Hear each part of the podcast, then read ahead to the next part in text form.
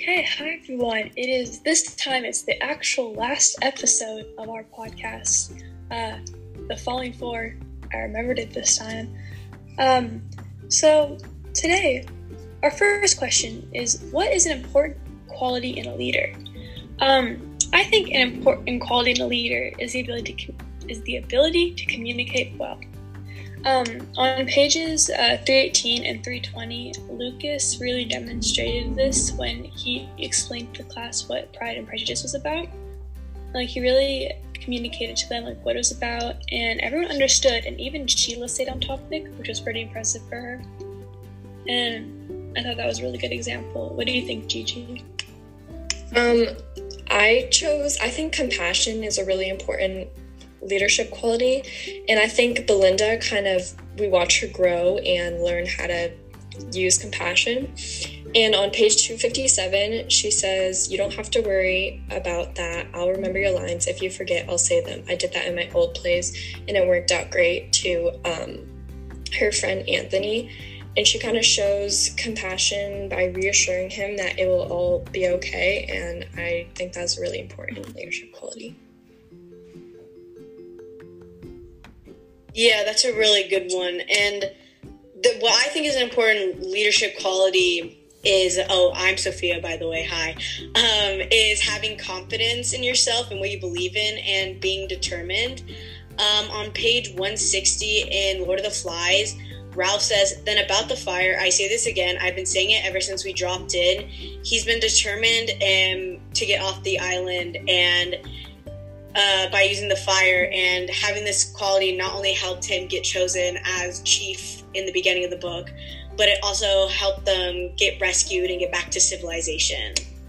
Uh, Anissa, did you see any other leadership qualities? Yeah, um, one of the main qualities that I saw Ralph have, which I think he's one of the better leaders in on Lord of the Flies, um, I saw that he maintained strong morals throughout the whole book.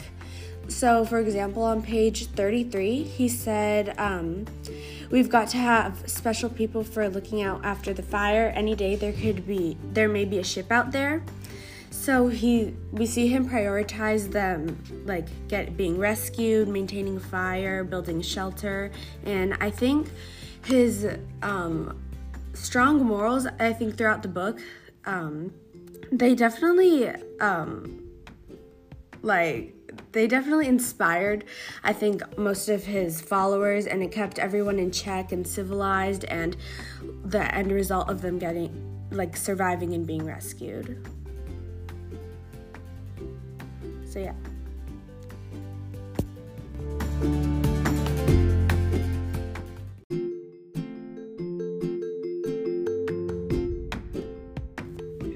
Okay, so those are all really good points, you guys. Um, so the second question we have is what makes someone a poor leader? And um, for a step towards falling, I think Chad was a really good example of a poor leader because he only thought about what was best for him and not what was best for everyone else in the class. And he wasn't considerate, and I think that makes the environment really negative. He only interacted with Emily during the class, and on page 13, um, Emily was looking at Sheila's Justin Bieber scrapbook, and Chad tried to pull her away, saying he was rescuing her. And I thought that was really immature of him, and I thought that made him a really bad leader. Um, Lisa, did you see any other examples in this book? Yeah, I definitely agree. Chad was was not a good example of a good leader. But in the beginning of the book, when I thought like Emily, she kind of started out as a poor leader because she didn't really, um, she didn't speak up for Belinda when she got sexually assaulted. And I think one of the qualities of a poor leader, they're scared to speak up for others that can't use their voice. And on page 20, when she was talking about what happened during the football game and she just kept explaining how she couldn't bring herself to say anything. And we definitely see character development for her throughout the book, though. But I was just saying in the beginning of the book, we see her as an example of a poor leader. No, yeah, that is so true. And in Lord of the Flies, I believe Jack is a very poor leader because to recruit all the um, to recruit the little ones and people into his like hunter tribe, he uses the the boys' fear of the beast and their lack of knowledge on it to his advantage. And on page 134, he said, I gave you food, and my hunters will protect you from the beast. Who will join my tribe? He does recruit most of the little ones to his tribe, but doing so through the fear of the beast, it was just morally incorrect, and it was just a poor move on Jack's part. And Gigi, did you, did you see anything else?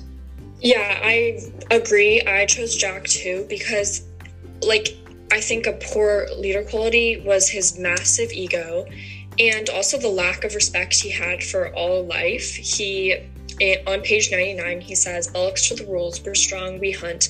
There's a beast, we'll hunt it down, we'll close in and beat and beat and beat.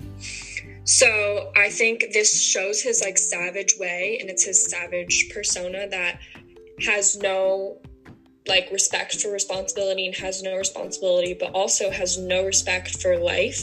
And his lack of respect for animal life and hunting and that sort of thing, it definitely grows rapidly into his lack of respect for human life and it kind of grows when he kills simon. You definitely see the character change and it just shows all of the lack the lack of responsibility he has as a leader. So yeah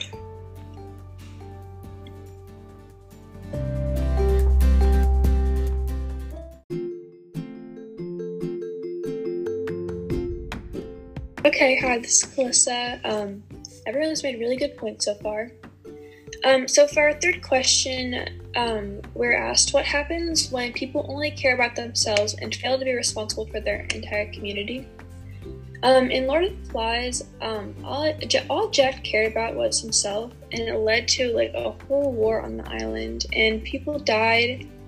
And due due to his lack of responsibility, like what Gigi said in the previous question, like a bunch of people died. And on page 163, Piggy was murdered due to Jack's selfishness because all Jack wanted to do was hunt and all he wanted to do was find pigs and find the beast, and that was really irresponsible of him.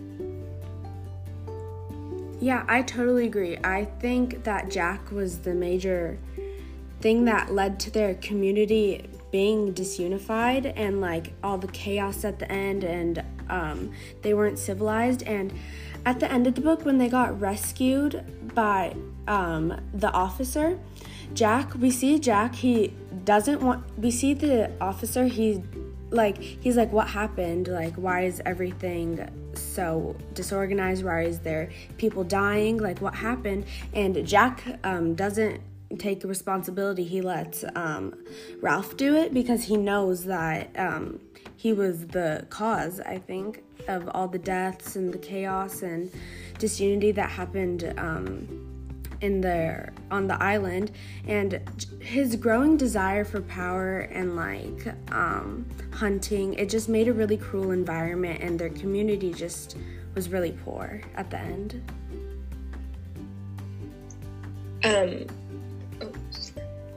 Oh, I'm Gigi. Um, I totally agree with that. And I think you kind of see the chain reaction of destruction that Jack caused. And that's what kind of what I said for the outside reading book. Um, so Ron did an example of he's even not a main character in the book. Extreme role, like he's a very important role model in the book. And with that, he has responsibility being a star athlete he has responsibility to be a role model. And so he was very egotistical. Um, his teachers parents and students they all fed his ego. And so on page 223 we see him fail his responsibility and say this has cuss words in it so i'm just going to bleep them out. But every time i turn around you're effing right there. I can't stand it. I can't effing take it. Leave me alone. So um, Ron really failed his responsibility of being a role model and was very selfish and cared more about how others perceive him. And it kind of led to the chain reaction. And we see that that caused Belinda, an innocent young girl, to be like assaulted. So he definitely failed in being a role model and caused destruction in his community.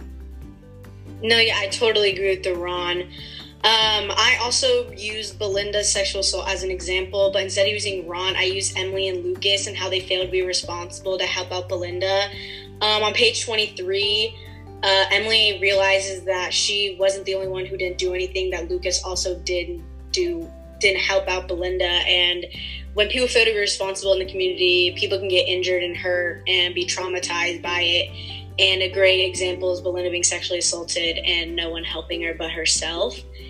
Um, yeah, that's that's an example. I think everyone made really great points in this one.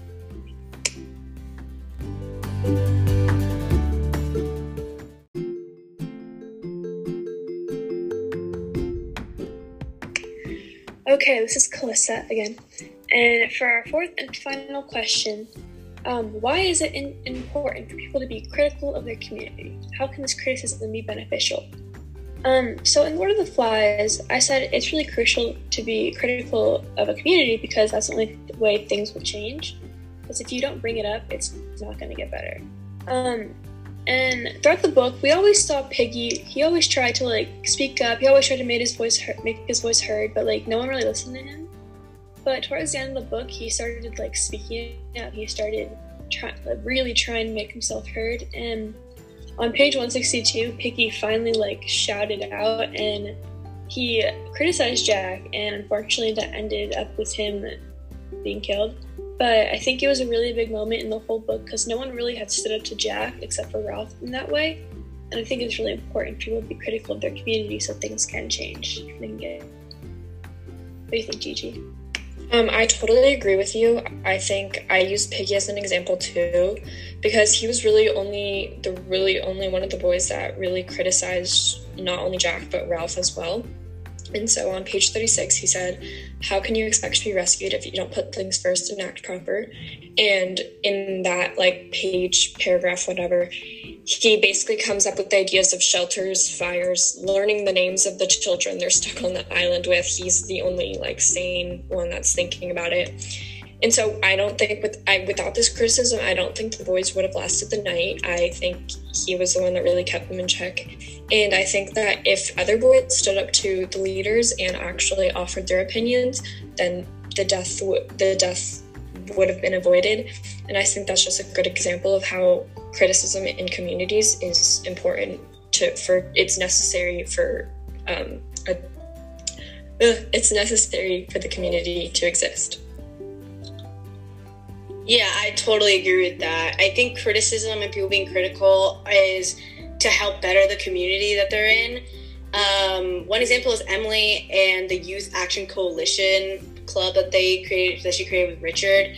Uh, one example of them criticizing the school is when on page 332 they were telling Mr. Johnson that it was actually illegal not to put Belinda in any play because it's discriminating against her. And I thought it was really great that she criticized it because a policy was added in and it helped better the school for people with disabilities. And it was just all around really great. It also showed responsibility that she gained from before because she's now standing up for people. And yeah, Anissa, what do you think? That was really great. I used that same example on page 330 when she was um, creating a policy to ensure that all students with disabilities are allowed to participate in after school activities.